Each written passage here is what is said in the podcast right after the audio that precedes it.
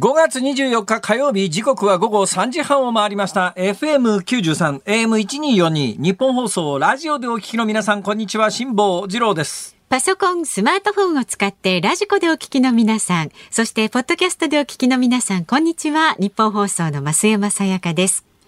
辛坊治郎ズームそこまで言うか。この番組は月曜日から木曜日まで辛坊さんが無邪気な視点で今一番気になる話題を忖度なく語るニュース解説番組です。はい。えー、ありがとうございます。の？え、あのですね。えー、まあ、この間からあの私本にサインして送り返すみたいなこと。あ、それで言うと私今日ちょっとですね、えーはいえー、初版の事情でいつもより早めにこの日本放送の周りに来て、はい、えー、1時にならないといつも使わせていただいているテーブルが開かないので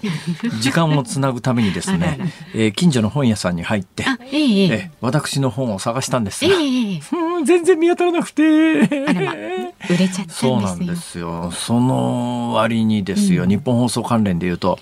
あの佐久間さんという方いらっしゃるじゃないですか、はい、佐久間信之さん、ね、あの方の本がなんか今ベストセラーのランキングで入ってて、はい、ずらっと並んでるんですよ、えー、あここ日本放送近いからあの気を使って佐久間さんの本をこうやって見えるところに並べてんのかなと思ってだとすると俺の本もあるはずだと思ったんですけど これがないんですね。あら。どういうことだこれは？ちょっとこれまあそれで、えー、うん、その私の本の発売と同時にですね、はい、まあ皆さんサインしますよみたいなことを言ったら、まあ大混乱が あの 勃発して、ただまあその中にその中にあの。はいえー、ヤギ汁を送ってきてくださる方とかいろいろいらっしゃったんで、ね、もうあの私この番組で正式にですね、うん、もう気をつかないでくださいと。ね、どうぞお気遣いなくと。あの、今後は送っていただく場合はですね、うん、あの、現金か金塊以外は受け付けないことにしておりますから、もう現金か金塊以外はもう送らないでくださいねとこう申し上げたんですが、今日私今日スタジオに来たらですね、うん。段ボール箱入りの巨大なピーマンがやってきておりまして。まあ、たのね。はい。新鮮なピーマン。神これなんですか？茨城ですか？栃木ですか？茨城かな、えー、茨城ですか、うん、茨城のピーマン。名産なんですかね？神栖っちゅうところの名産ピーマンらしいんですが、えー、これが箱いっぱい届きまして、まあ、まあ、試しに1個かじってみて、うん、お美味しかったんですが、なんでもうかじってみたんですはい。なんで送っていただいたかというと、去年太平洋横断から帰ってきて一番美味しかったのは何ですかと聞かれた時に、いやー、生のピーマンかじったらうまかったんですみたいなことを、えー、どうもあの覚えてらしてこの送ってくださった方が農家の方なのかどうなのかは分かりません、はい、がまあそのあの茨城県の茨城？茨城県の神栖というところの名産のピーマンが、これがね日本一なんだピーマンの産地。うまい。やっぱりうまいポリポリあの生でね今ああまあ洗いもせずに本来はどうなんだろうと思いますけれども 洗うの面倒くさかったもんですから段ボール箱から取り出して、うんうん、ヘタだけ取ってポリポリ食ったらですね、意外と匂いがこもりますね ピーマンって。まあピーマンって意外と匂うもんですね。香りありますからね、結構ね、炒めても、はい、大変美味しくいただきましたが、うんまあ、どうぞ皆さん、純金化、えー、現金以外は、もうあのお気遣いなく。もう本当にね、はいえー、ありがとうございます。番組聞いていただけるだけでありがたいです。いやいやいや、プラス本もご買いいただければまあそうですね、そうですね、そりゃそうですね。はい、よろしくお願いします。はい、でもね、私ね、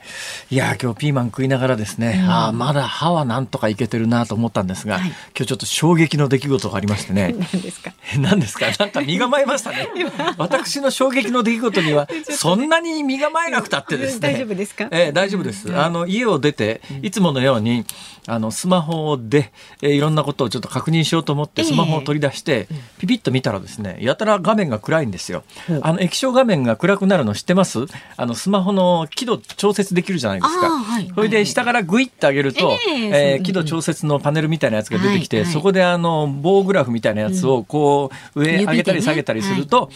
えー、画面が明るくなったりするんですよ。うん、であこれ時々あるんですね。なんか無意識で指が当たって輝度がガンと落ちて画面が暗くて見にくいなと思ってじゃあこれ輝度を上げたら見えるようになりますっていうのは比較的ありますよね。はいはい、ゆっかりしてるとふっとこうなんか輝度が下がっちゃったりなんかするんで、うん、あこれだと思って見たら、うん輝度が目いっぱい上がってるんですよ。これ以上上げようがないぐらい上がってるんですよ。なんでこんなにスマホの画面が暗いんだと思って、しばらく悩んで、ああ、ついに壊れたかと。で、今 iPhone SE って、はい。あの携帯ショップに寄ったら1円で売ってるとこがあるじゃないですか。あれ厳密に見ると1円で2年後に返すとかですね。なんか結構いろんな複雑な会社によって契約があるみたいですが、でもあの看板的には携帯ショップの前に iPhone SE 新型第3世代1円みたいなの書いてあって。昔ガラケーの末期の頃に、えー政府から指導が入る前1円携帯っていうのもあったよなとか思いながら、ねああ私の iPhone は第2世代の SE なんですけど第2世代の SE なんだけどもう第3世代が出てるからもうこれを機に、また買い替えてもいいかなとか思いながら、ええでももう見にくいですから困るんですよ。はい困ったなと思っててはい。話はここからです。なんでしょう。どうしたんだろうと、振ったり叩いたりですね、いろいろやってみたんですよ。ほいで、うん。結論は、はい。はこれだ思い当たったんです。何ですか？サングラスかけてたんですね。ちょっこれは、これはびっくりしました。どうも、どうも周りも暗いぞと。あれ？暗いのはスマホだけじゃないぞと。あおかしいなと思ったら、珍しく今日家を出るときに、あの、パッと外を見たら、胸お日さんが、元にあるじゃないですかはい、お日さんがカンカンに出てたもんですから、はいはいえー私めったにサングラスをかけて出ないんだけれども、ええ今日はたまさかあのこの間から家発掘してええ。大掃除してる時に、古いサングラスとかどっかからもらったサングラスとかが続々出てきたんで今度そうです。今度かけてやろうと思ってあのデスクの上に置いといたやつが ええ。ピッと目に入ったんで、よし今日はサングラスだと思って、慣れないことはしないもんですね なんか周りが暗いなと思って。なんかスマホが異様に暗いぞこれ。あまりに間抜けなエピソードですよ、辛坊さん、それ。でもね、ありませんか？なんか眼鏡一生懸命探してたら頭の上に乗っけてたとかですね。ありますよね。あるあるいやーだからね、うんまあさっきピーマンをかじりながら、まだ歯は大丈夫だけど、これはそろそろいろんなことを警戒しなきゃいけないタイミングに入ってきたかな、みたいなことをね、今日は本番前につくづく考えてしまいまして。ね。ちょっと脳トレしたりとかね。そうですね。ねうん。えーやっぱこういう時はですね、うん。えー本屋さんに行って、うん。えー普段読まないような本に手を出してみるというのはね、ええ非常にこえう脳の刺激になりますから。あいいと思いますよは文字読んでね。だから皆さんは普段はですね、最近もうあんまりあの活字の本なんか読んでないなっていう皆さんは、とりあえず本屋さんにいらっしゃって、うん。風のことは風に問え。まあ、あの買っていただければと思います。どうぞお勧めください本当に、あの買ってくださいね。あのいい本ですからね。ありがとうございます では株と為替をお伝えします。でも本屋に並んでないんです。なんとかしろよ三省堂店員さんに聞いてください。はい。いやでも最初の頃はね、あの三省堂さんもちゃんとあのプッシュしてたと思いますよ。おそうですか。はいはい。ええ最近やる気がなくなったんだな、きっと。ないやそんなこといろんな本売りたいですから。思わずしょうがないからですね。今、あの、スター・ウォーズの、なんかあの、ミレニアム・ファルコン号のダイキャストモデルがついてるやつが、あの、出てたんで、ええこれ買って帰ろうかなと思って、だいぶ悩んだんですけど、あ買ってないねまあけはい、結論から言うと買わずに帰ってきました。はい。よく考えて。はい、株と為替の値動きです。それと、まごめんなさいね。違うんですね。もう一つ本屋さんに行った目的はですね、えこの間からあの山の家でいろいろ発掘する中に、あの古いボールペンとかもらったボールペンとか、えー前勤めていた会社から拾ってきたボールペンだとか、ボールペンが山となって溜まってたやつを。今もそうですよね。はい、今私が使ってるやつもそうなんですが、ね。で一本一本こう確認してみたら古いボールペンってインクの出ないやつもありますよね。でインクの出るやつだけ今もうインク使い続けるということで、でボールペン最後までインク使うとなんかすごく達成感があるんで一生懸命ボールペンを使っていてそういえば私若い時に結構筆記具こだわってた時があってですね、ええ。その頃にクロスってアメリカのボールペン会社が筆記具メーカーがあるんですが、このクロスのですね、えー10 24金18金14金スターリングシルバーっていう純銀製のあのペン軸でできてるようなやつが、まあ、細身のあのちょっとまあ書きにくいっちゃ書きにくいんだけど、はい。これが流行ってた時期があって、ええ私何本も買って次から次へとなくしてで山の家からですね、返信だけ何本も出てきたんですあ。替えか。クロスのボールペンの返信っていうやつが、はいで試しにかけるかなと思ったらさすがに一流メーカーすごいですね20年山の家に放置してあったのに、はい普通にインクが出るんですよ。そうですか。それでクロスの返信だけが大量に見つかったんだけど、はい本体のクロスがないんです。なんか合うのないんですかね、同じような企画でね、ありそうですけどねえ探せばでもでもまあだったらクロスのボールペン大体だけど今本時流行らないよな。昔はですね、あの、大体田舎の村会議員の皆さん、村会議員の皆さん申し訳ないですけれども、なんとなくイメージですけどね、あの、スーツの胸元に、パーカーの万年筆とか、クロスのボールペンとか、何本も、あの、昭和の生徒会長とか、昭和の生徒会長って学生服の胸のポケットのところにボールペンとか万年筆とかいっぱい刺してたじゃないですか。えー、当時はあの、中1時代とか中1コースっていう学習雑誌があって、中1時代中1コースの4月号、初年度の最初の4月の、あの、おまけに万年筆ついてた時期がずっとあって、はい。だみんな万年筆持ってたんですが、そういう時代じゃないので、でもあの頃の細身のクロスのボールペンなんかもうないのかなと思って、近隣の本屋さんに行って、はい、ずっと探し歩いたら、はいはい、ありました。そうですもう昔のやつと全く同じやつが、えー、結構高いですよ。スターリングシルバーっていう銀の軸のやつが2万2千円もしましたけどね。えー、結構ですね。結構するけれども、うん、あ、買おうと思えば買えるんだなと思って帰ってきました。なんで帰ってきちゃうんですか？それくらい買ったらいかがですか？使い切りどうぞお話続けてください。ぜひ買ってください。さあ、では今度こそ本当に株と為替の値動きです。えっとね、もういいですか？もうもうね、子供じゃないですから。はい、はい、今日の東京株式市場日経平均株価反落しました。昨日と比べて253円38銭安い2万6748円14銭で取引を終えました。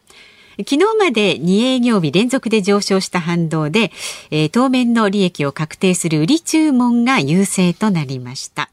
また、為替相場は現在、1ドル127円55銭付近で取引されています。昨日のこの時間と比べますと、30銭ほど円高になっています。まあ確かにね、胸に昭和の生徒会長は、ボールペンとパーパーパーカーの万年筆と、建設中1コースでもらった、あの万年筆を胸のところに刺してましたけど、この手のタイプは、当時でも全く持てませんでしたね。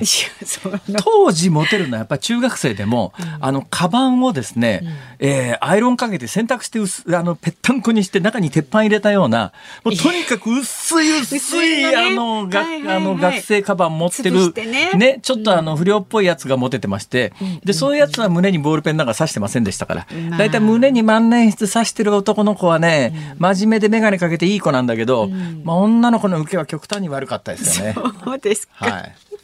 まあちょっと私どっちでもなかったですけどね。中間ぐらいの方だったんですか？いや当時からやっぱり美意識として、これ学生服の胸のポケットに万年筆並べるのはかっこ悪いよなという、あの美意識はあったんですけど。だけど、あの、学生カバンをぺったんこにして中に鉄板入れるようなタイプでもないので、ところが私は、あの、ありとあらゆるものをカバンに詰めて持ち歩くっていうのが昔からの習性、今でもそうなんですが。大きいですもんね。で、当時は医者カバンの辛坊君って言われてましてですね、医者カバンって、なんか医者のドクターズバッグってでっかいじゃないですか。だからとにかく何でも、だから忘れ物しないんです。全部カバンに入ってますから。常にね。はい。医者カバンの辛坊君、いきますよ、じゃあ。どうぞ。今日のズームですけれれどもこの後昨日の夕方から今日この時間までのニュースを振り返るズームフラッシュで4時台は政府が屋外マスク不要の方針を正式決定しましたがこのニュースにつきまして東京大学大学院国際保健政策学教室特任研究員の坂本遥さんに伺います。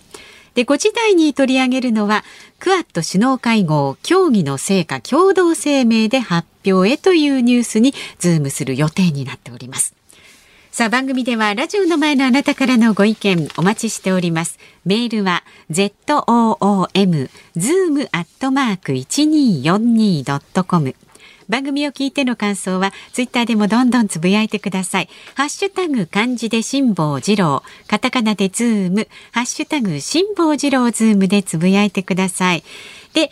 今日のズームオンミュージックリクエストエンディングにかける曲ね。はい。えー、今日はですね、はい胸ポケットに万年筆を刺しているおっさんを見た時に聞きたい曲。胸ポケットに万年筆を刺しているおっさんを見た時に聞きたい曲。はい。あんまりおばさん胸ポケットないですからね。ああ、まあ。あの看護師の方とかもよくねいっぱい刺してますよね。あ今？刺してる刺してる白衣のとこに、まあ、看護師さんが白衣のとこに刺してるのは実用上の問題でそ、ね,、れはいいと思いますそれじゃなくて、はい村会議員の方が胸に万年筆刺して、パーカーの万年筆刺してるのとはちょっと意味合いが違うような、村会議員差別だ！そうですよ。あくまでこれ個人的な辛坊さんの印象ですからね。はい、はい、ではズームミュージックリクエスト、えー、なんでその曲を選んだのかね？理由も添えてズームアットマーク一二四二ドットコムでお待ちしております。この後はズームフラッシュです。ニッポン放送がお送りしていますズームそこまで言うか。ここからは昨日夕方から今日この時間までのニュースを振り返るズームフラッシュです。北海道知床半島沖の観光船沈没事故で第一管区海上保安本部は今日民間の作業船に曳航されていた観光船が再び沈没したと発表しました今日アメリカのバイデン大統領と岸田総理大臣は日本、アメリカ、オーストラリア、インドのクアッド首脳会談に参加しました。ロシアのウクライナ侵攻や中国の覇権主義的な動きへの対応が焦点となりました。中国外務省は会見で台湾が紛争台湾で紛争が起きた場合にアメリカが防衛に関与するという考えを示したバイデン大統領の発言に強烈な不満と断固たる反対を表明し猛反発しました。北朝鮮による拉致被害者家族は昨日の午後バイデン大統領と面会しました。バイデン氏は横田めぐみさんの母早紀江さんにあなた方の気持ちはよくわかる同じ気持ちだと語りかけました。ウクライナのゼレンスキー大統領はスイスで開催されている世界経済フォーラムの年次総会ダボス会議にオンラインで参加し演説しました。ロシアに対して最大限の制裁を科すよう国際社会に求めました。トルコのエルドアン大統領は昨日のテレビ演説で隣国シリアの北部で新たな軍事作戦を準備していると語りました。テロの脅威を強調し国境からシリア側30キロに安全地帯の設置を進める方針を示しました。山口県阿武町の4630万円の振込ミス問題で町は今日の会見で法的措置によって決済代行業者3社などから合わせて4300万円を確保できたことを明らかにしました。アメリカのコーヒーチェーン大手スターバックスは昨日ロシアの市場からの撤退を最終的に決めたと発表しました。ロシア国内に130の店舗を持ちおよそ2000人を雇用していました。まあ、アメリカのコーヒーチェーンのスタバだけではなくて、えー、欧米の主要な企業でロシアに進出していたところが続々、もう完全撤退っていうのを決め始めました。で、日本の企業も、えー、ロシアで営業していた店を、まあ、閉鎖するとか営業をやめるとかっていうところの決断まではしてるんですが、はい、完全に撤退するというところの決断までできていないんですね。これがまあ今ではそんなに日本が非難されているような状況ではないですけれども、ちょっと長い目で見たときに、さあどっちかって話ですね。長い目で見たときにロシアが国際社会に復帰するのを見越して、えー、今すぐに撤退しちゃうのは早計だという見方のなのか、はい、もう今後ロシアと一生懸命付き合ってたところで、まともな商売なんかできないし、ロシアで付き合って、ロシアと付き合ってるということがゆえに、欧米からの目線が非常に厳しくなるので、えー、そっちの目線をやっぱり優優先して国際社会と協調すべきかっていうところの、うん判断を迫られてるんだけど今のところ日本企業はロシアでの将来の商売というのをまあ優先しているように見えちゃってるところがね、まあ正直私なんかはうーんどうなんだろうな。やっぱロシアが今回あまりにひどいことをしてるわけで、まあ、日本のあの岸田政権のロシアの原油や天然ガスに対するまあ、制裁のかけ方もそのうちやるよっていうようなので、当面はごまかせても長期の目線で見た時には本当にそのやり方でやっていけるのかなっていう感じはし始めましたね。その一つ前の、はい。はい。昨日の段階でもうすでにあの三千数百万円取り戻したよって話が、今日記者会見を開いた、えー、町長の話によると4630万円のうち4300万円ぐらいを確保できたはいはい、まあ大半確保できたっていうことですよね。で、ね、どういうね、手を使って確保したのかっていうのが、実はいまだに明らかになっていないし、昨日で、昨日解説した時にもよく分かんなかったんですが、えー、いろんな情報を総合すると、おそらくこうだろうということが見えてきました。もともとですね、あの兄ちゃん。兄ちゃん。兄ちゃん。容疑者？容疑者。うん、あの兄ちゃんですね、はい、税金一部滞納してたみたいですね。でそれを差し押さえるんで口座ごと差し押さえるということが法的に可能だったみたいでなおかつ、逮捕された後弁護士通じていや残ってる金は返すよみたいな意思表示をしてるので。えー代行業者としても、いやまあ、あの弁護士を通じてもう返してもいいっていう意思表示がありますし、で町としても法的権限で口座自体は差し押さえることができるんで、まあ、そういうのを駆使して、とりあえず、えー、あの確保できるものは確保しましたということのようですね。なんかだけど明らかになったのは4630万円昨日ここで解説したように、えー、えー、当初あの兄ちゃんはいや全部カジノで使っちゃいましたから内装では触れません弁護士もそれに同調してた。んで、それで多分逃げ切って、まあ、執行猶予かなんかであの、あるいは懲役でも数年で出てきて、その後隠してあるお金を使っちまおうと思ってた。節はあるんだけど、現実に逮捕されてみたら、やっぱりできるだけ罪軽くしてほしいよねっていう思いが優先し始めたのかなと。で、これ4630万円のうちの4300万円返ってきてるということになると、はいえー、実刑が執行中執行猶予になる可能性が相当高まりますからね。えー、えー、そのあたり狙ってんじゃないのっていう感じはいたします。その一つ前の、トルコのエルドアンですよ。はい。まあ、トルコのエルドアンって呼び捨てにすんだよ人のところの大統領。ね。ね、トルコのエルドアンですが、えー、トルコはこの間からこの番組でも解説しているように、えー、現在フィンランドやスウェーデンフィンランドとスウェーデンが、えー、NATO に入りたいなって入れてちょうだいって言ってきてんの、そんなうちの国のクルド人のテロ組織を支援してるようなところは入れねえみたいな。渋ってるえこんなやからみたいな言い方はしません そうです、ね、ニュアンスです、ニュアンスをお伝えするためにそういうふうにあえて,、ね、あれフィンランドだとかスウェーデンだとかそんなつらが入れられる、えー、あくまでも。イメージですからこれ、はい、表現の手法としてお届けしております。えー、ほいで、うん、で今なら、はい、あ何やらかしてもですね、うん、何やらかしても、えー、まあフィンランドとスウェーデンに加入したいわけで、うん、えー、アメリカも入れたいわけで他の NATO 加盟諸国の大半も入れてやろうと思ってるわけで、えー、ところがトルコだけが反対すると入れない、はい、キャスティングボートを握ってる今ですね、はい、もうあのうん、みんながトルコのエルドアンの顔色を伺ってますから。そういうタイミングもうこのタイミングでやりたいことは全部やって文句言うな文句。文句言うと入れてやんねえぞこらみたいなちょっと無茶しまんなこれ、ね、だからどっかの段階でこれらもええ加減にさらせボケみたいな叩き出すとアホみたいなことを アメリカのバイデンちゃんが言ってやらないと、ね、これはもうあの歯止めが効かなくなっちゃうこういうこの手のおっさんはっていうね、はい、さあどこでアメリカが堪忍袋の尾を切れさすかというところが現在焦点になっておりますだからその堪忍袋のありかみたいなねいわゆるもうレッドラインという言い方ありますがそのレッドラインの所在をちょっとずつこうやって小出しにしながらエルドアンは測ってると。はい、そんな状況ですね。はい。だからまあ、だからこそ最終的には、こんな無茶言い始めてるということは、最終的にはフィンランドとスウェーデンの加入に関しては、どっかの段階で降りてくるよねっていうのが逆に見えてくると。はい。そういう意味でもあります。はいさあ、その一つ前のダボス会議ですね。オンラインで参加し、うん、あこのダボス会議ですが、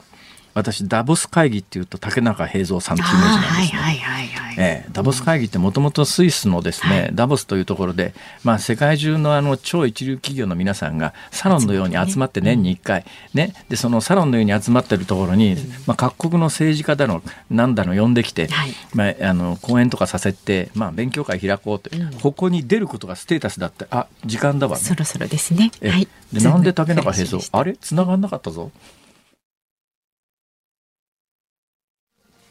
5月24日火曜日時刻は午後4時を回りました。東京有楽町日本放送第三スタジオから辛坊治郎と。日本放送の増山さやかでお送りしています。ズームそこまで言うか。ここで番組の公式 YouTube のねご案内です。ラジオラジコポッドキャストに続いて今 YouTube でも辛坊さんのニュース解説をねお楽しみいただけるようになっています。毎日その日のニュース解説を一本にまとめまして配信。テレビや新聞だけではわからない辛坊さんならではのニュースの見方をぜひチェックしてください。で、URL は番組のホームページや Twitter でもお知らせしていますけれども、YouTube のね、検索窓のところに、辛坊治郎ズーム公式と入れますと出てくると思いますのでね、ぜひチャンネル登録も合わせてよろしくお願いいたします。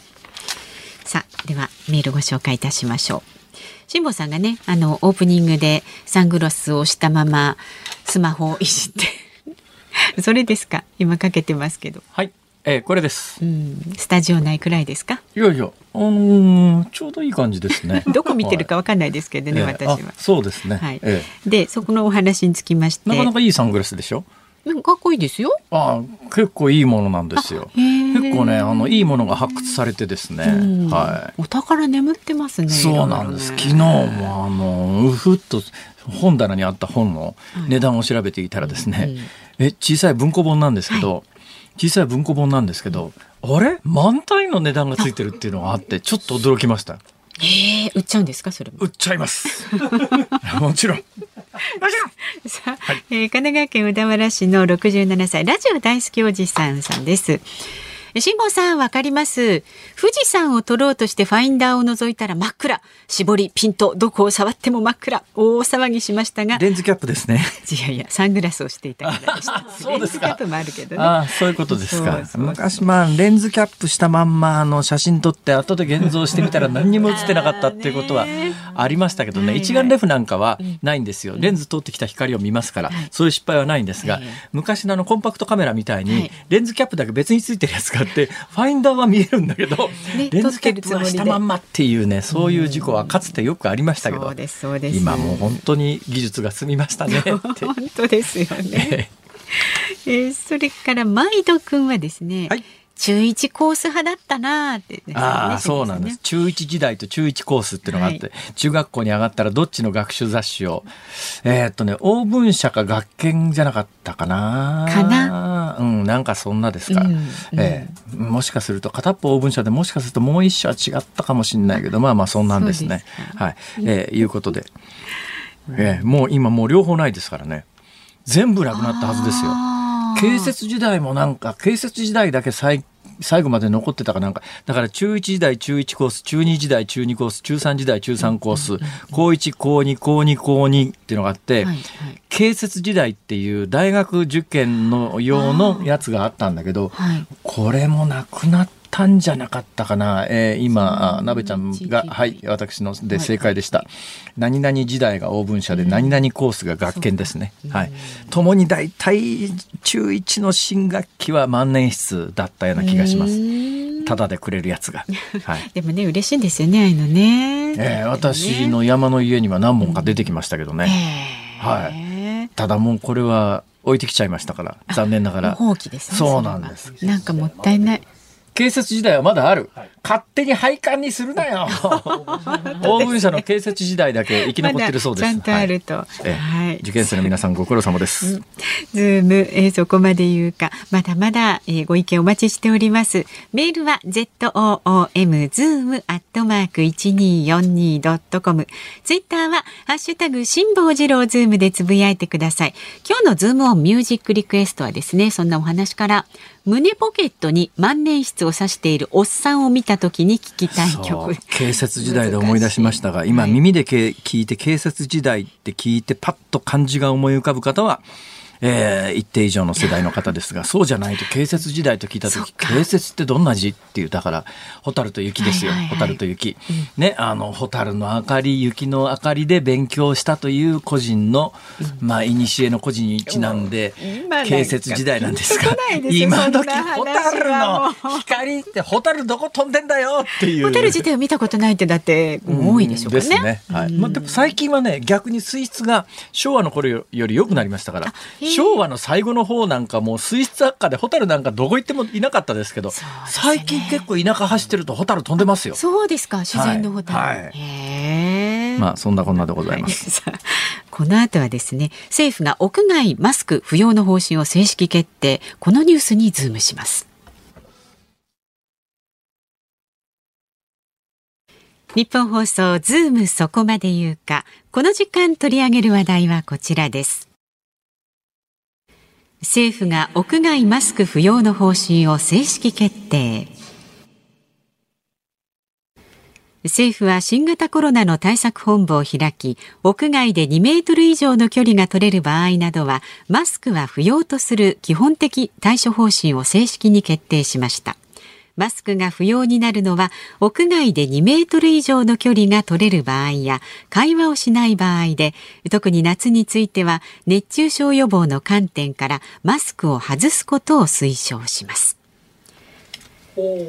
はい、さあ今日は東京大学大学院国際保健政策学教室特任研究員の坂本遥さんに伺います、はい、よろしくお願いします。よろしくお願いします。いや私ね今結構あのマスクするしないで議論になってるじゃないですか、はい、まあ国際的にも議論になってるし国内的にも議論議論になってますよね。正直なことを言うとあの私花粉症なもんですから春先に普通にマスクしてるんですよ、はい、だから日本人って他の国の人たちと違って、マスクにほとんど抵抗ないんで、してろって言うんだったら別にずっとしといてもいいよぐらいな感覚はあるんですけど、うん、どうなんですかね？あそうですね。あのコロナの初期の時にあのマスクが推奨された時も欧米ではもともとあまりマスクをつける文化がなかったのですごく抵抗があるみたいなのがもう2年ぐらい前ですけどあって、まあ、一方で日本は花粉症だったりあとまあ冬の時期って割と皆さんあのマスクしてる方が多かったのかなと思うので、まあ、その意味でマスクに抵抗ない人はもともと多いのかなと思います。当時というのは、コロナ以前にコロナ以前に春先になるとみんな日本人マスクしてるじゃないですか、そうすると欧米人が日本に観光に来ると春先みんなびっくりして なんかとんでもない疫病が流行ってんのかここの国はってみんな思うぐらいそのぐらい欧米人って普通マスクしないんですよ。ということで私自身はマスクすることには抵抗ないし別にしてるんだったらいつまでもいいしって私基本的に社会的連連帯を優先する方ですから、ね、みんながしてる間はずっとしとこうと。でも、その一方で、あの、実はマスクに対しては根本的な不信感が同時にありましてね。というのは、コロナ以前にインフルエンザの問題で、私番組に当時専門家と称する人を何人も呼んで、マスクが本当に効果があるのかっていうのの大激論をしたことがあって、当時出ていた論文上は、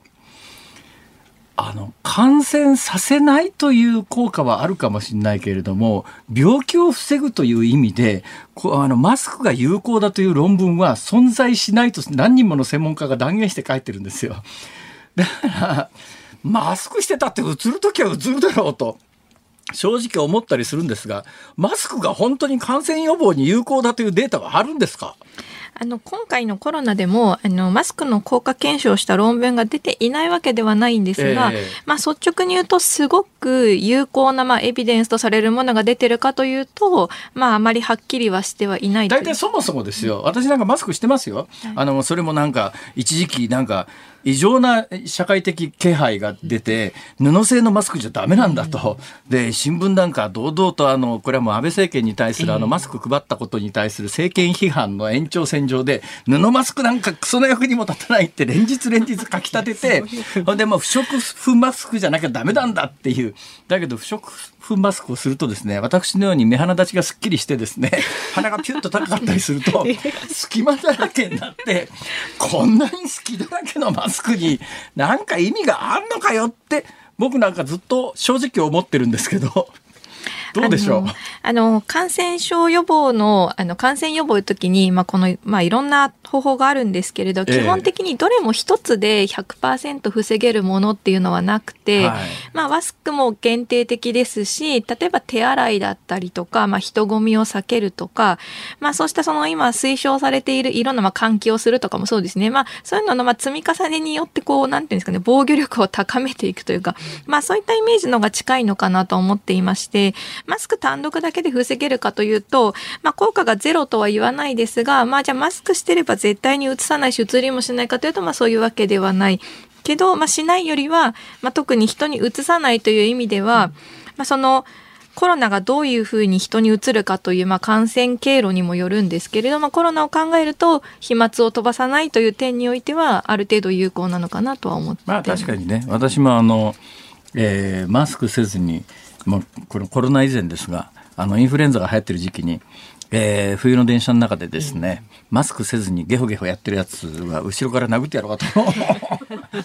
思うことありましたけど最近はコロナのおかげであのゲホゲホ咳してる人は、まあ、まだいまだにいますけどふっと見たら、まあ、ほぼ100%みんなマスクしてますから、ね、あれはそれなりに効果があるんだろうなとは思うんですけど、だから私なんかあのかつての例の新型インフルエンザの騒動の時に大量に買い込んだ医療用のガチッと固める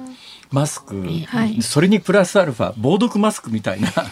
あのそれにあのゴーグルの密着するゴーグルのフルセットあってですね、本気で防ぐならこれだろうと。あんな好き好きのマスク意味ねえんじゃねえかとか思うんだけど、まあまあ、それも。で、今政府の方針として、屋外マスク不要っていうのを正式決定したということなんですが、昨今の政府のこの方針についてはどう、どんな印象ですか？そうですね。あの、専門家会合自体はもう1年前からですかね、ちょうど去年の6月だったと思うんですけど、まあその頃の提言から屋屋外では、まあ人との距離が保たれていれば、まあ特に夏場などは、まあマスクを外すことも考慮して良いということはまあ言っていたので、まああの、今、ワクチン接種も進んできていて、まあ、オミクロンに変わってきている中では、まあ、多少この緩める動きというのが、まあ、出てきてもいいのかなと思う一方で、まあ、その、マスクって基本的なまあ感染症対策で今まさに話に上がってた通りコロナの前からみんながやっている基本的な感染症対策ではあったわけで、まあ、その積極的にやらなくていいやらなくていいというふうに推奨していくというのもまあ多少違和感がないわけではないですね。あの、うん、もう一つ論点としては多分私なんかも今痛感してるんですけど私もともと人の顔が覚えられないんですよ。名前も覚えられないんですけど。そうすると街で人に会った時に、あのー、向こうは明らかに知ってる人のふりをするわけですね。だけど私覚えてないんですよ。で、そういう時に、あなた誰ですか？ってなかなか聞けないじゃないですか。でもこのコロナになってからですね、マスクしてるんで、お互いわからないんで、もうわかんなくてもしょうがないねっていう、そうすると向こうもお互い気配を感じて、どこの誰ですって名乗ってくれるんで、で、コミュニケーションが成立したりなんかするわけですが、で、マスクになってから、あの、実際そうだなと思うんだけど、子供なんかで本当にずっと四六時中マスクしてると、顔認証。最近の iPhone はすごいですよね、うん、あのマスクしてても顔認証できますから、うん、でも多分人間ってマスクしてるとそうそう顔分かんなかったりなんかするんで、コミュニケーションとして顔ってものすごく重要なのにそれの大半をマスクで覆う生活を子供がずっと続けてることでコミュニケーション上の問題が起きるんじゃないかっていうこういう視点ってまあ、感染症とか医療の専門家ってそっちのアプローチはしないですよね。あえっとですね、そこはむしろすごく慎重で、まあ、よく、えー、あの、まあ、マスク不要という方、特に子供のマスク不要という方に、まあ、その子供の発達への影響とか、言葉の習得の問題とかを、まあ、言うんですが、やっぱりその小児科の先生とかはむしろそのあたりは、その、影響があるともないともいうことをやっぱりすごく慎重に思ってはいてやっぱりそのお子さんの発達ってすごく個人差が大きかったり、うん、まあ、なかなかその幼稚園時代だけで判断できない部分とかもあったり中長期的に見ていかなきゃいけない中であまりその現時点でマスクが発達の影響言葉の影響というのを、まあ、否定はできないものの、まあ、逆にあり得るっていうことを言うのも、まあ、あまり簡単には言わないようにしている。そこはすごく慎重に小児科の先生方はスタンスを取っているのかなという印象がありますね。うん坂本先生、はい、ものすごくこうなんていうか。官僚答弁みたいな。完璧な答弁をされますね。的にね、わかりやすく、ここっていうね。絶対突っ込まれないような、いい官僚になれますよって、あ、官僚経験ありましたっけ？少しだけ。そうですか。で、これからどうなります？まあ、そうですね、まあ、少なくてもあの大人に関しては今ワクチンがまあ進んできていますし、ええ、まあ、オミクロンになってワクチン3回打っていると重症化はかなりまあしなくなってきていてで特にその年配の方、はい、ハイリスクの方については4回目が始まるというところを見るとあの、まあ、大人に関してはまあ、マスクに限らず基本的には少しずついろんな制限を緩めていくのかなとは思っています。はい、でやっぱり難しいのがやっぱりどこまで行っても子どもの対応がやっぱり難しいっていうのが引き続き残ってていて、で特にあのワクチンを打てない小さな、まあ、未就学児とかに関してですねそれはまあそのマスクをつけることの難しさもある一方で、まあ、現時点で守る術が、まあ、ワクチンを打てないという意味で守る術がないというところで、まあ、どう対策を取っていくかというのが引き続き、まあ、残る課題になってくるのかなと、ね、同時にやっぱりあの若年層の特にオミクロンの病態の推移を見ると、えー、ワクチンをそんなに打たなくてもまず死ぬことも重症化することもそうそうないんだとするとで今まで子どもに感染させてはいけないという大きな理由は子どもの間でウイルスが広がってその子どもから高齢者にうつすので子どもの感染を抑える必要がある。っていう大体図式で物事が語られてきたわけでそうすると高齢者が今おっしゃったような状況ならば若年層の間であえてそれほどあのウイルスの感染が広がることを心配することもねえんじゃねえのっていう視点はあろうかと思うんですが。そうですねただその日本の場合、まあ、やはり世界の他の国と比べると感染者数がやっぱり極めて低く抑えられているので、まあ、その意味でその子どもの感染者数も少なく亡くなる方重症化も少なかったというのはあると思うんですね。で、まあ、大人高齢者に比べると子どもの重症化のリスクが低いというのはまあ低いんですけれどやっぱりそのあのゼロではないですし日本でも基礎疾患のない小さなお子さんが亡くなるという報告もありますしあとまあ最近ではまだあのはっきりとは原因は分かっていないんですがいわゆるその、まあ、欧州を中心に流行している肝炎とかもですね。その肝炎なんですけど、はい、これ何なんですかね？前回も前回まあちょうどその日にニュースになり始めた頃ですよね、うん、ご出いただいた時には、はい。そね。はい、その後の世界の推移はどうですか？そうですね。やはりまあ徐々に増えてきていてですねまあアメリカ等でも亡くなるかあの亡くなる報告がまああの続いているところで、まあ、かなりあの世界的には今注目をされているところでですね。でやはりその5歳未満でワクチンはやっぱり十分に接種されてないところで多いというところとあとあの、まあ、コロナとの関係性がやっぱり指摘されているところではあって、いわゆるコロナのまあ後遺症といいますか、まあ、コロナの感染と関連しているのではというところも言われているので、まあ、このあたりはですね、まあ、あの、そうですね、まあ、日本国内での報告がま急に増えているということはないんですけれど、かなりあの懸念はあるところかなと思います。うん、これどうやって防ぐんですか？まあ、そうですね。とというか原因が分かんないから防ぎようがないないですよね。原因が分かってるあれだけど。そうですね。で、えっ、ー、と、まあ、あの、コロナって、まあ、少しちょっとすいません、なかなか専門用語を出してしまうんですけど、コロナって基本的にその感染をすると、そのいわゆるあの、ものすごく強い免疫反応を起こすっていうことが今までの病態からも言われていまして、はい、まあ、今回のこの子供の肝炎も、まあ、あの、オミクロンが感染した子供の中で、まあ、その一部残ったものが過剰な免疫反応、まあ、アデノウイルスの感染なんかをきっかけに過剰な免疫反応を起こして、まあ、肝臓の、えー、肝、まあ、肝炎、肝不全という状態を起こすというふうに今、まあ、言われてはいるものの、まだやっぱりあの、仮説段階の部分も多くてですね、仮説段階でいうと全く逆の仮説も当初提示されてて、はい、いやコロナの感染でみんないろんな病気の感染を抑えたことによって、うん、えー、免疫力自体が落ちてんじゃねえのかっていうような説も当初は言われましたですよね。はいそうですね。ただ、最近は、まあ、当初そういった、はい、仮説もあったので、まあ、その可能性はもちろん今の段階では、まあ、まあ、ないと言い切るのは難しいんですが、やっぱり今の段階ではどちらかというと、まあ、コロナをきっかけに、まあ、過剰な免疫反応が起きていることが、まあ、有力視はされていて、まあ、ちょうどつい先日なんですけれど、一つ、あの、割とその影響力のある医学雑誌にも論文なんかが出始めてきているところです。どうなんですかね。それと同じ文脈で言うと、はいこの2年間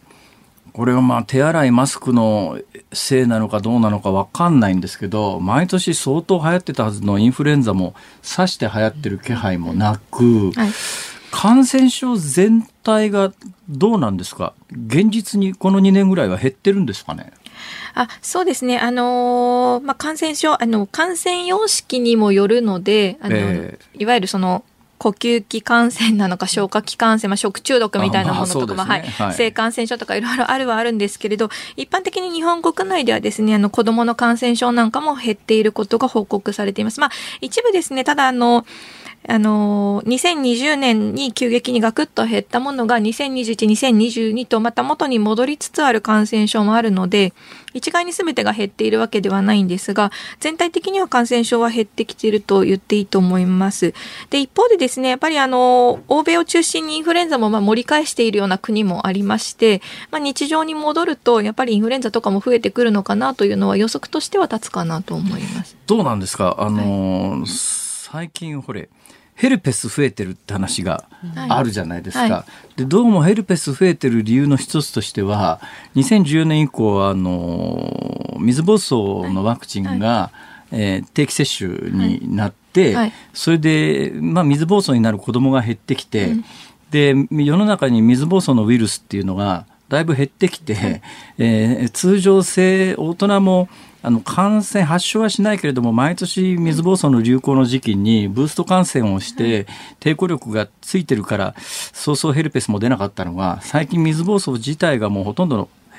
なくなってきてその影響でブースト感染しないもんだから水疱瘡のウイルスに対する免疫力が落ちて大人がヘルペス発症しやすくなってるっていうこれはどうなんですか？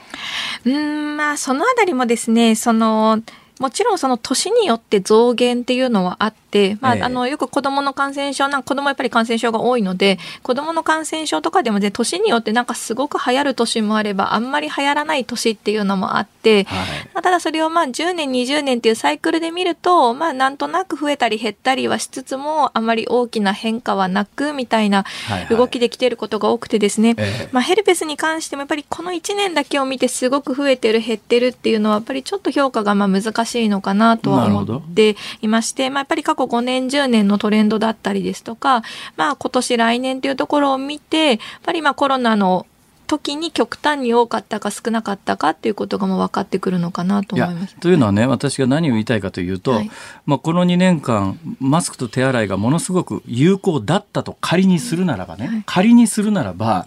普通の生活をしてるとあの接するウイルスであるとか病原体であるとかに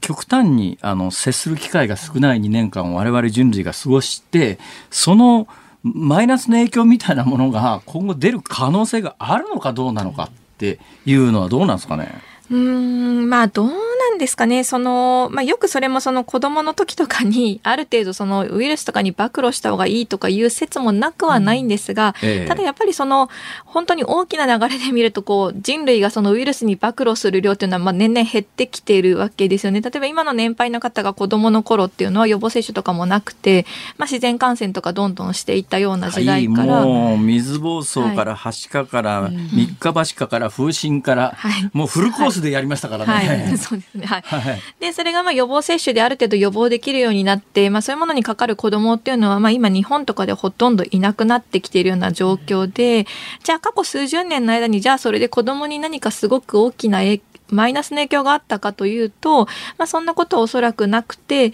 まあ、むしろ予防接種等で感染から守られたことによるメリットの方が大きいというふうにはまあされていますので、まあ、その感染症にこう暴露することが必ずしもこう必要なのかどうかっていうところは、まあ、あまりはっきりは必要性はともかく先生に聞きたいんですが、はい。はい。例えば私ですね今日ここのピーマンね、洗わずにバリバリ食ってるんですよ。ね、そういうことって重ねていくと病気になりやすくなるのか抵抗力がつくのかどっちなんでしょう？まあ、あまり関係ないかなと個人的には。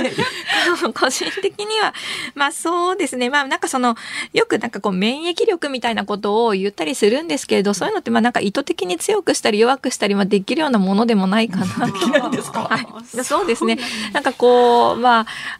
はい。あのそういうことをまあ歌うてるようなものもなくはないんですけれど、まあ、あんまり、まあ、科学的にあまりその免疫力を高めるどうなんですか？あの、やっぱり精神的にダメージ受けてると免疫力下がるってこれこれは本当ですか？まあそうですね。まあ病は気からなんていう言葉もあるので、あるので、まあ気の持ちようというのは大事ということは否定はしないですけれど。先生 面白いわ。いやいや面白いってそんな。本当に。ちょっとまたぜひあの来ていただきましょうね。これ完全にあの毎回最後の締めくくりがこれに懲りずっていうの本当ですよ。どうかなと思うけどな本。当にこれに懲りず。ありがとうございました。東京大学大学院国際保健政策学教室特任研究員の坂本遥さんでした。ニッポン放送辛坊治郎ズームそこまで言うかをポッドキャスト YouTube でお聞きのあなた。いつもどうもありがとうございます。ニッポン放送の増山さやかです。お聞きの内容は配信用に編集したものです。辛坊治郎ズームそこまで言うかはラジオ局ニッポン放送で月曜日から木曜日午後3時半から毎日生放送でお送りしています番組はラジオの FM93 AM1242 に加えてラジコでもお聞きいただけます。ラジオラジコではポッドキャスト YouTube 版にはないコンテンツが盛りだくさん。アトムさん吉田由紀ちゃんの中継企画さらに辛坊さんが「夕刊富士」の気になる記事を解説するコーナーそして辛坊さんが聞きたい曲をお送りする「ズームオンミュージックリクエストなどラジオラジコでしか聞けないあんなことやこんなことがいっぱいです。ポッドキャスト YouTube を聞いた後はぜひラジオラジコで辛坊治郎ズームそこまで言うかをお楽しみください。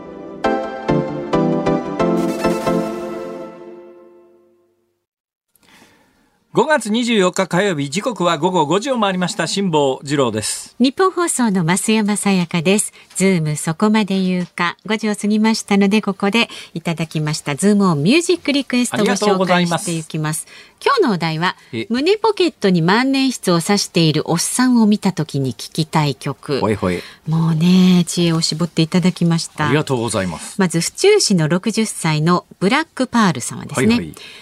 アグネスちゃんのポケットいっぱいの秘密でお願いします。あーポケットいっぱいの歌詞のちっちゃな胸のポケットの中にあるのは秘密ではなく、今日は多分万年筆です。ああ時代が合いま すね。その時代でした。そうそうそう。はいはい。えー横浜市横浜の IT 屋さんも同じ曲にリクエストいて、これがね今日は一番多い曲です。ポケットいっぱいの秘密。はい、これたくさんいただきました。ありがとうございます。それからですね、世田谷区のパインジュースさん50代の方。へいへい。爆風スランプ大きな玉ねぎの下で。なんで？ペンフレンドので始まる歌ああ、ね。そうですね。確かにそうだ。大きな玉ねぎっていうのは武道館のことですね。詞。そうですね。はい。えーそして30歳の千葉県我孫子市のシラさん。ポケットビスケッツでイエローイエローハッピー。どうして？ポケットビスケッツ。あポケットビスケッツ なるほどね。そう。あそこに行きましたか、うん。はい。栃木県の梅干し小僧さん62歳はですね、胸ポケットに万年筆を挿しているおっさんを見た時に聞きたい曲は、フォーリーブスのブルドッグをリクエストします。なんで？万年筆と言って思い出すのは、1970年頃のプラチナ万年筆のテレビ CM に出演していたフォーリーブス。えそうなの？そうらしいです。えそうなんですか？はいはいははあ、私万年筆の CM というとですね、大橋巨泉さんですね。葉っねぱふみふみすらりべち。すぐかきすらの葉っぱふみふみ。わかんねえだろうな。飯田君ですらわかるかどうか、ギリギリのラインだと思いますい。飯田君はけどね。きっと知ってますよ。はいそれから、えー荒川区の潮風坊主さん50代男性の方は YMO 君に胸キュン浮気なバカンスをリクエストします。どうして？おっさんだって胸ペンでキュンしたい胸キュン遠い頑張ったんですけど。それから熊本県ラジオネームが日の絵馬の嫁は昔は無口だったさん。なんじゃそら。なんじゃそら。えーリクエスト曲は美少女戦士セーラームーンの主題歌ムーンライト伝説。ほう。学生時代の僕の万年筆はセーラーでした。セーラー万年筆ですか。セーラームーンとセーラーね。ああとは横浜市のピヨピヨタックンさんはですね、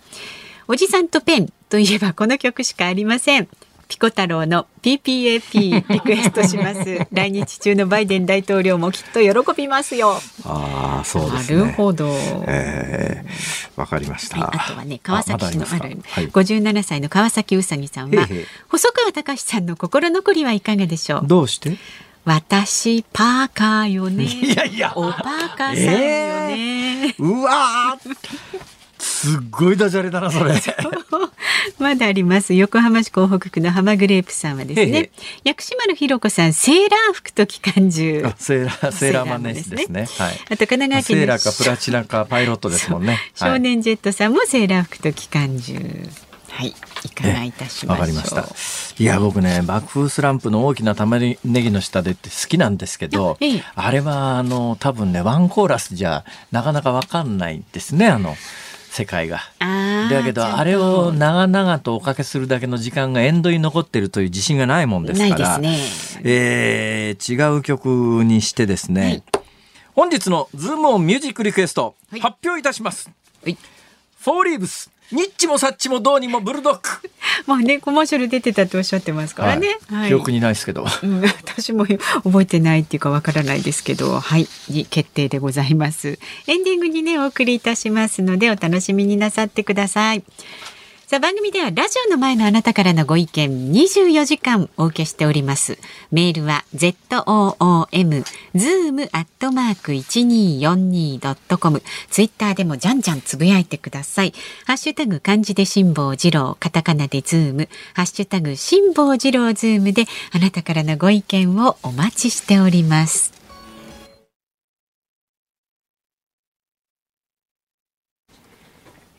ニッポン放送辛坊治郎ズームそこまで言うか。今日最後にズームするのはこちらです。栄光中に落下の観光船カズワン飽和潜水で再び引き上げへ。北海道の知床沖で観光船が沈没した事故で水面近くまで吊り上げられていた船体が今日栄光中に落下したことが分かりました。第一管区海上保安本部によりますと今後再び深い海域まで潜ることができる特殊な潜水方法の飽和潜水を行い船体を引き上げる方向で調整を進めているということです。えー引き上げ前に沈んでいたところの水深が100メーターちょっとだったんですが、今回沈んだのが180メーターぐらいということなんで、120メートルと180メートルは、あの、飽和潜水の難易度が全く違いますから。全く違います。ただ、不可能な飽和潜水で器具を取り付けて引き上げるのが不可能な深さではないので、まあ、もちろん今回、えー沈めてしまった会社は責任を感じてるはずですから、はい。まあ、意地でも多分飽和潜水で引き上げることになるだろうと思いますがただ心配なのはですねえーまあ、作業員の負担はもちろんなんですが、まあ、その人たちは仕事でプロですから、えー心配なのはこの180メートルまで落ちてるわけですよ。そうそう落ちて海底の、まあ、土なのか砂なのか岩なのかによってだいぶダメージが違いますけれども、はいそれによって船体に傷がつくとですね、えー今回の事故の検証が非常に難しくなる可能性っていうのがあるんですね。それとね、それとはっきり言います。はっきり言います。ではっきり言う前に一応あの言い訳しておきます、はい。最近日本人がものすごく優しくなって、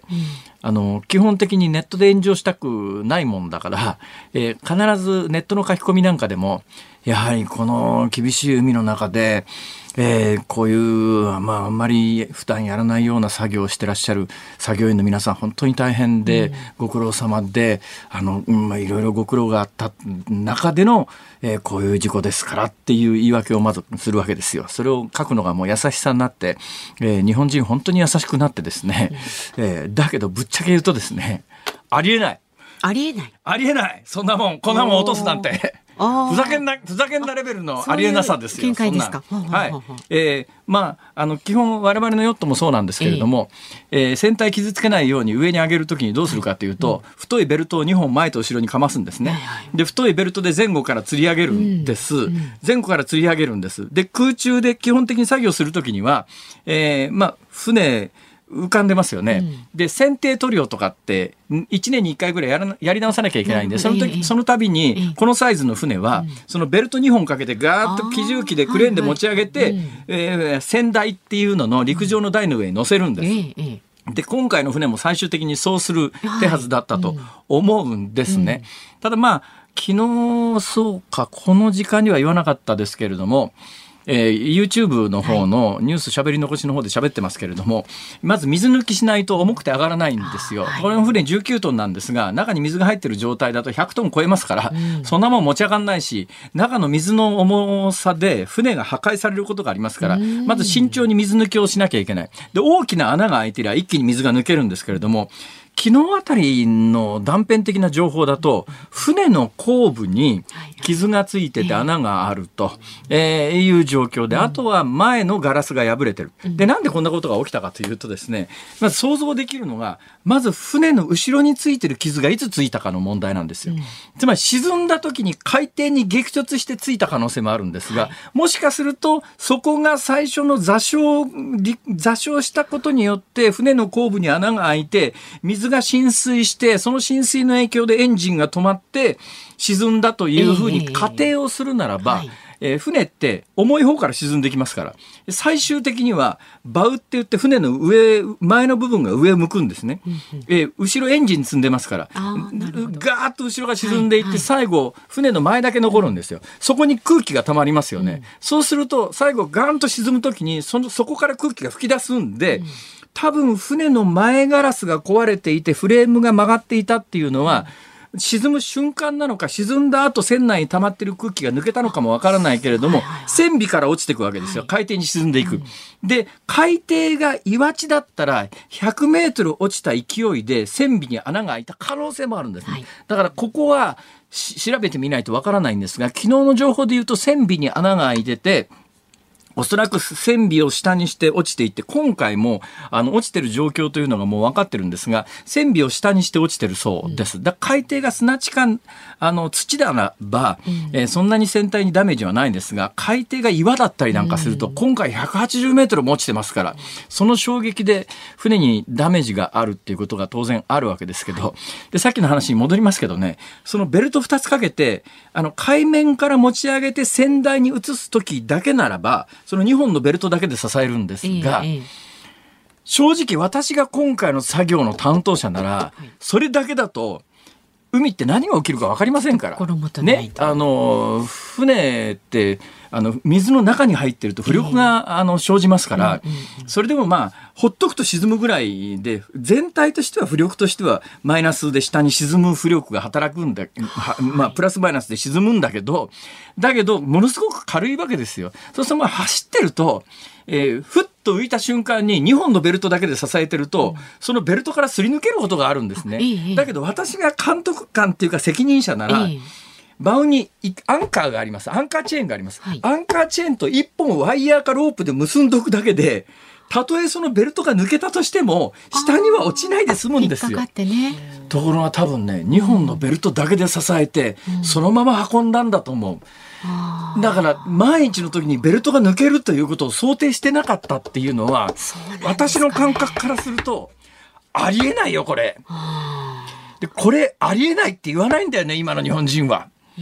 だからあのいや現場であの一生懸命やってる皆さんは本当に荒れた海域の中大変な作業なんで頑張ってらっしゃるんでっていう。いやそこじゃないだろ。う運ぶのが仕事なんだからちゃんと運べよっていう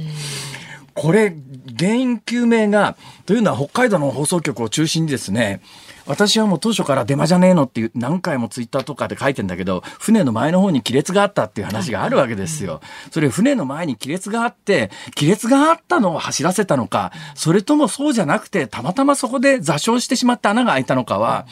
全く違うんですね、事故の前の原因として。で、だけど北海道の放送局はガンガンその船の前側に亀裂があった、亀裂があったっていう報道をしてるわけだけど、それは引き上げてみりゃ明らかで、昨日あたりからどうもやっぱりそれって出回ったんじゃねえのって話になってて、船見りゃ一目瞭然なのに、このタイミングで船を下に沈めるって、まあ、ぶっちゃけ、ありえねえって感じだよね。なびっくりはしましたね、はい、このニュースまあ、あのベルト2本で支えてっていうのの構造が、まあ、私のなんかの船でも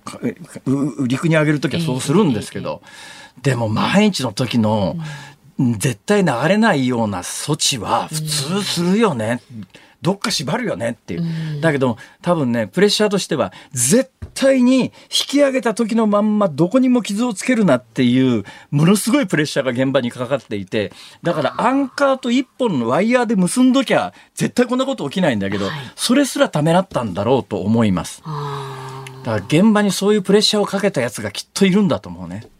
あいやあのこれ毎日の時のためにアンカーのところにワイヤーロープ一本でいいんですよ、軽いですから、うん、船中に沈んでる船なんて、うん、ロープ一本で支えられる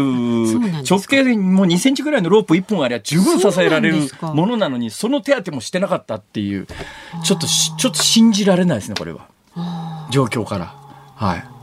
こういう時はやっぱりねありえないことはありえないって言わないと同じことやらやらかすからね。まあね、です当初よりもさらに深いところにこうね落ちてしまったっていうこの180メートルの飽和潜水の引き上げは大変だよ。はい。はい、まあ明日もね状況を見極めていきたいと思います。ズームオンでした。